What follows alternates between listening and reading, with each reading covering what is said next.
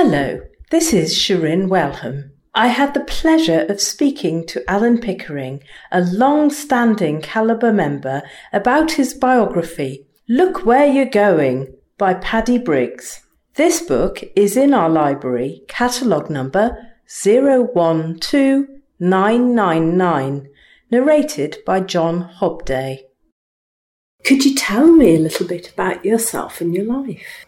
I was born in York to uh, parents who were employed in the two biggest industries in York. My father worked for the railway and my mother worked for Rowntree's and they got married in 1946 and I arrived in 1948 mm-hmm.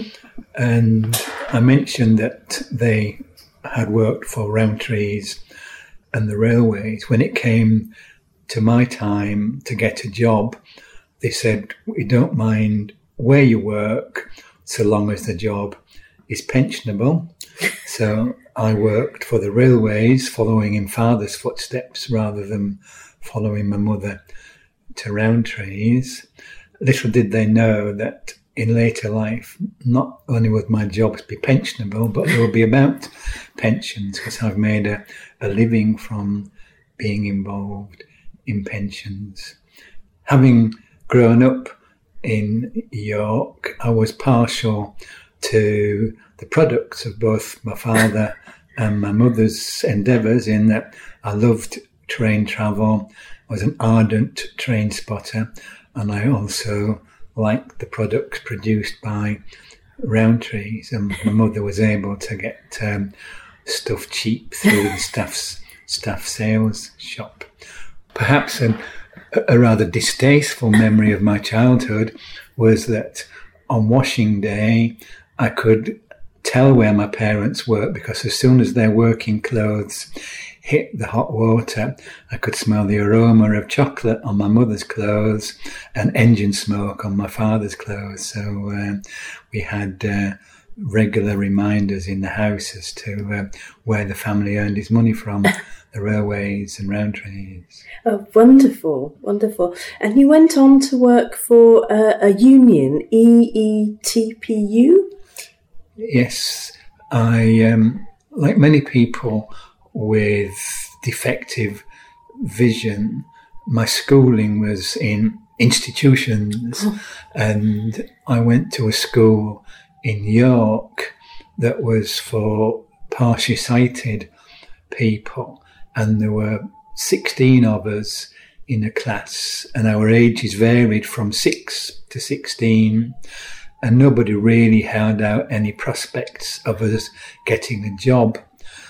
When I came to about nine or ten, the teacher thought that I was a, a bit brighter than average and thought that I ought to try and get a better education that would lead to a better job. And to get that better education, I had to go to a boarding school in Coventry, again for partially sighted people my parents thought that they were dodging the column in sending me away to a boarding school. But as a result of that boarding school education, I did get a number of O levels and A levels that stood me in good stead for the rest of my life. Because I'd been educated in institutions, I wanted to prove that I was normal. And so I left school at 18 and went to get a job on the railway, again, following in father's footsteps. And indeed, although my father wasn't that senior, it was because he was a railway man that I got the job. Because if I hadn't had family connections, my eyesight or lack of it would have prevented me from working on the railways because even though I only wanted to be a clerk, I had to sit the same eyesight test as would an engine driver. But uh, I got the job on the the railway, and they said that you can come and work for us, but you'll never get promoted again because of my eyesight. And after a couple of years, I thought I want to uh, again have a go at proving that I can achieve what other people can achieve. So I left the railway and went to university in Newcastle as a mature student. Again, my mother wasn't too keen on me moving away from home. She thought that if I went to a university, I'd end up drinking wine and not beer. And she thought I might end up reading too many books. But as Calibre members know, you can't read too many books. so at the end of my university career, again, I had to think, what can I do for a living? And I decided to work for the electrical and plumbing trade union, which meant leaving the north and moving down south to live in Bromley. I was particularly attracted by the electrical and plumbing trade union because they placed a very high emphasis on education. Education not just for young people, but education as a means of lifelong learning, which would itself lead to lifelong earning. And that's something that I practiced for all of my working life. I've always wanted to, to learn new things in order to maintain my earning capacity.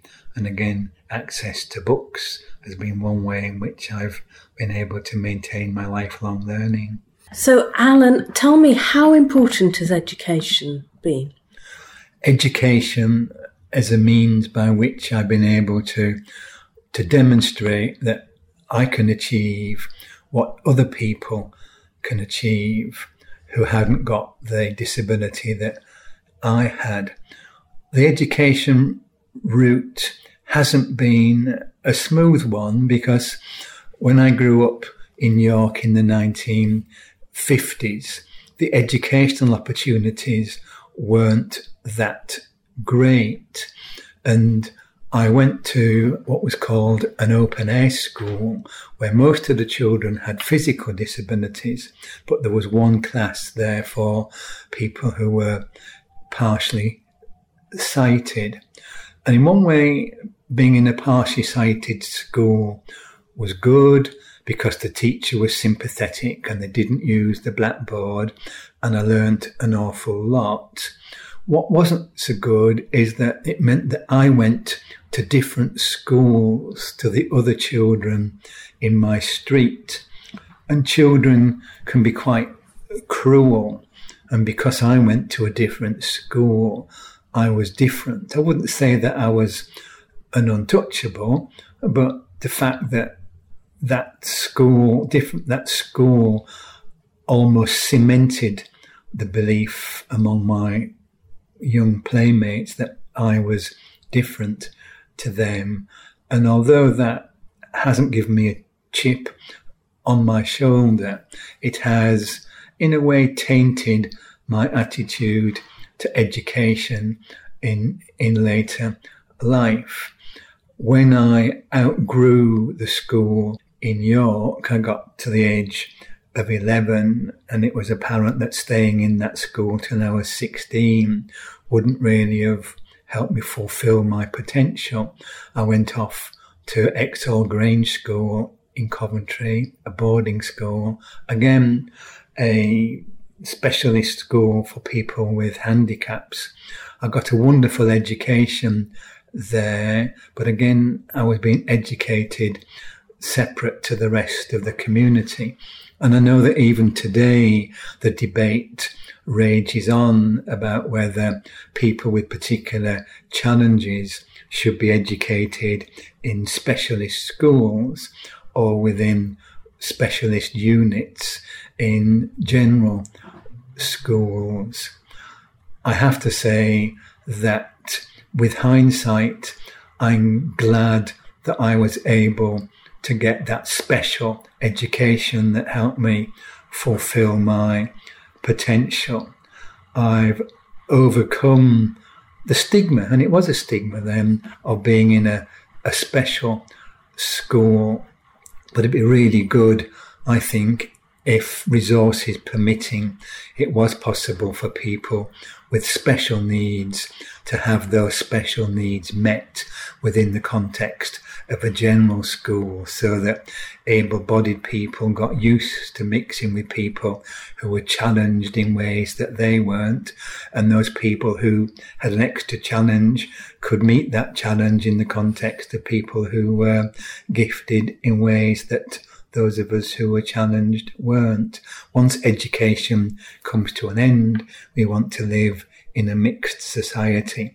And I think on balance, my vote would be for schooling to be mixed as well with people with different abilities, different needs, some of which would be special. But however you get your education, I think in today's changing world, education is not a thing that should be synonymous with young people. All of us need education every year of our lives in order to make sure that we can uh, punch our weight and, if possible, earn a living in a world where things are changing more rapidly than ever before. The only way that we can keep pace with those changes is through education, education, education.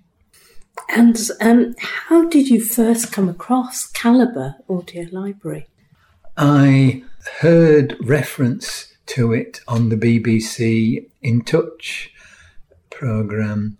I wasn't a regular listener to In Touch because, again, I've not got a chip on my shoulder, but I wanted to listen to wireless programs that were aimed at the general public rather than a particular segment of the general public, i.e., those with a visual impairment.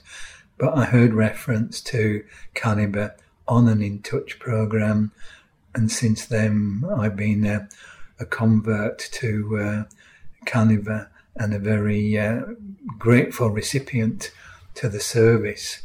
Books, despite my mother being a bit worried about me going to university, books had always played a large part in my life. I remember that my parents would read children's books to me, Noddy books and Famous Five books, and then they would read Prisoner of War stories to me, the, the Great Escape, the Colditz story. And then my mother got a bit uncomfortable because I started to ask her to read James Bond books to me. And on some of the pages, there was adult language, and my mother wondered whether she ought to read that adult language to me.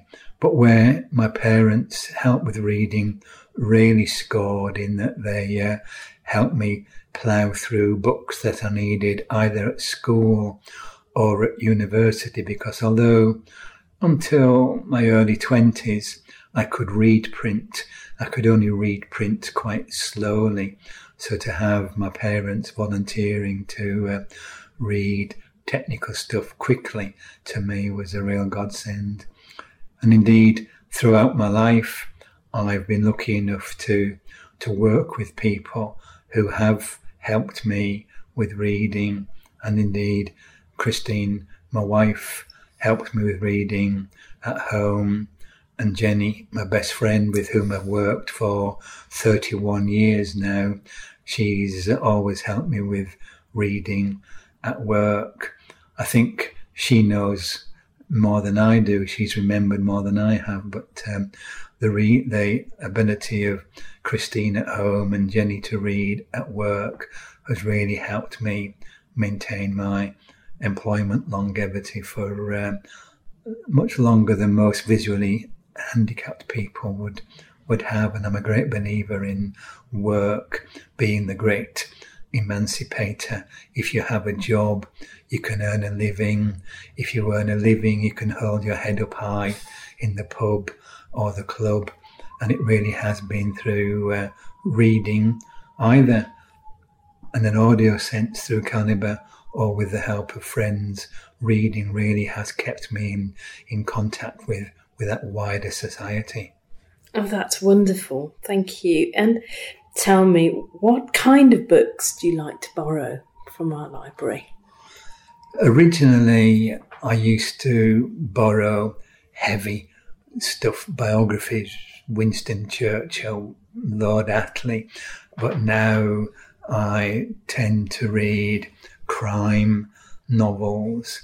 I quite like those novels that are set in a particular part of the the country. So there are two or three authors who have built on Peter James's Brighton series of novels and of set crime novels in other cities on the south coast. There is um, Mr. Rankin, who's written the Rebus books about crime in Edinburgh. And then there are other authors who have written novels about crime in Yorkshire and crime in Derbyshire. And I do read some of the American ones, Lee Childs and the Jack Reacher series and books about the American female private eye, Kinsey Millhone. So I like contemporary crime fiction, particularly where there are series set in particular cities where you get to know the city and you get to know the characters.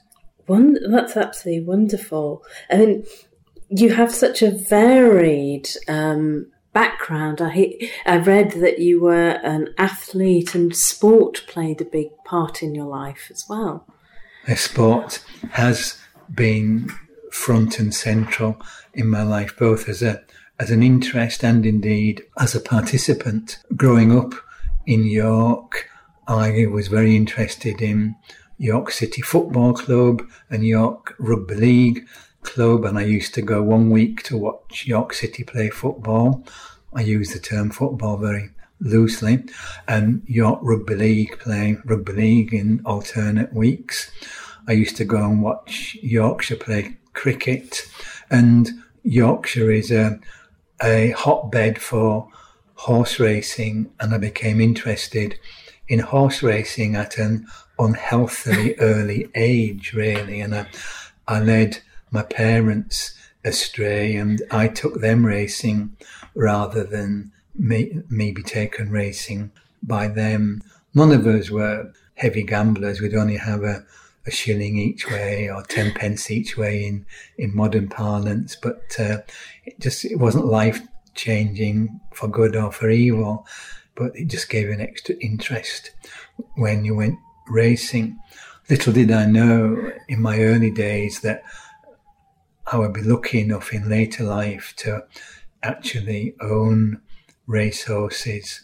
And the racehorses that I own, they've all been named after seaside towns and villages on the North Yorkshire coast.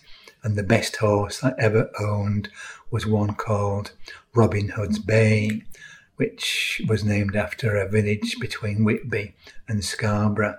And Robin Hood's Bay won a very big race on the course at Lingfield Park, which is nearest to where I live now in Bromley in, in South London. So to, to win a big race on my local course with a horse named after a Yorkshire beauty spot it doesn't get much better than that, Sharon. Oh, that's fabulous. I was looking in your book um, at the photographs of you with the horse and how delighted you were to have won the Winter Derby. Yes, I mean, uh, people say that I don't smile very often, but when I do smile, I smile for a long time. And I think that day I, I smiled for 24 hours unbroken. I did need, almost needed surgery to uh, crack the smile back to normal. it's wonderful. You have such amazing supporters and recommenders from what you did with the pensions industry and and the Pickering report. Yes, at one time the government asked me to recommend a way in which the British pension system could be simplified because it's a very complex set of arrangements that ordinary people find it difficult to navigate their way through.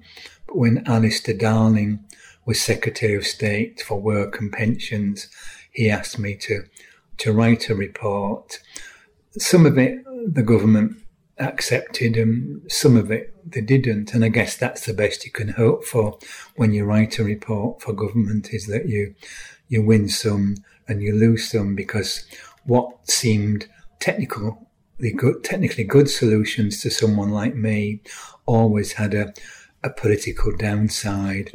And it's a brave politician who will make the right choice if making that right choice means that the electorate are not entirely happy because it's much easier for politicians to make popular decisions, which they know may be wrong in the long term, than, than unpopular decisions that could come right in the long term because those politicians will have sailed off into the sunset long before they, the dividend is apparent from the hard choices that they made. And you believe that foremost that um, pensions are an insurance, not just an investment. Yes, at its heart, a pension scheme is intended to provide you with an income for as long as you live. Now, none of us know how long we're going to to live. When you're in your twenties, you think that uh, anybody who's forty is probably past it. When you get to forty, you think that 60 must be really, really ancient. When you get to 60, you start thinking, well, can I hang on in there to 90? And the aim of a pension scheme is to provide you with an income that lasts as long as you do, provides you with dignity and security in old age. And therefore, I think having a pension is one of the most prized possessions that anybody can own. That's that's amazing, and you must at some point try and explain them to me. Having got four hours to spare. yes, if I could understand what it means, it would be great. Um, going back to books a little bit, could you name some of your favourite authors or favourite yeah. books? My favourite authors are Peter James, Ian Rankin, Peter Robinson, particularly Peter Robinson, because he writes books about my my native Yorkshire. So it is that genre of um, modern crime. I don't like humorous books. I don't like mm-hmm. horror books. I like it to be to be told as it is. And one of the the real advantages of listening to books from Calibre is that the books aren't just read, they're acted. You feel almost as if you're at the theatre rather than just reading a book. And I guess that the people at Calibre work long and hard to match the right voice with the right author. Because in the early days, there were there were occasions when that match wasn't as good as it should have been. And sometimes I was disappointed to read a book by one of my favourite authors because it wasn't read in the right way by the right person. But these days, all the books seem to be read in the right way by the right person, and that shows an awful lot of careful forethought by the people in Calibre. Oh, thank you. And um, independence and achievement is what you've stated as your maxims in your life.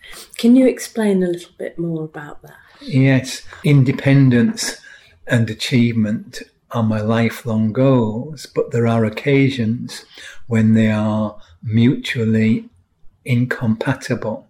To pursue independence at all costs means that you're not going to achieve what you could.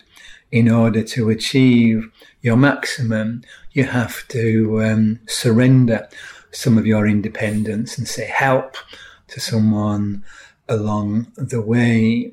And the real challenge for someone like me is to determine how to get the right mix between achievement and independence. If I hadn't p- pursued independence in my early days, I don't think I would have been lucky enough to achieve what I have been able to achieve. But sometimes the independence appeared to be an antisocial characteristic, and I probably failed to make as many friends as might have been the case had I backed off from the independence a bit.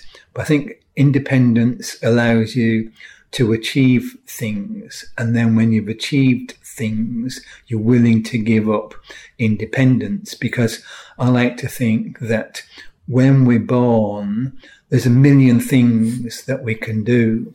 If we're born with a sight impairment, there's only 500,000 things that we can do. And that still seems quite a lot of things to go for. And in order to maximize the number of things that you can achieve, you've got to get that fine balance between aspiration to achieve with the humility of foregoing a bit of independence. Because if independence becomes the be all and end all, you're going to be a very lonely person. Thank you. And just so you could tell me, what does Cal- the Calibre service mean to you? The Calibre service, I don't think I'm over egging it by saying that Calibre means everything to me, in that I love stories, I love being able to read stories, and I have the advantage of being able to multitask because I can read a book while I'm doing something else, whereas other people have to uh, decide do I read a book or do I do my chores? I can read a book while I'm doing my chores. And what's particularly helpful to me is that I travel around quite a lot for my job and have long train journeys and to be able to curl up on a train and read a Calibre book means that I'm just like everybody else. And I've always wanted to be just like anybody else. And Calibre has helped me be just like anybody else. Thank you so much for the interview. That's been wonderful. Thank you.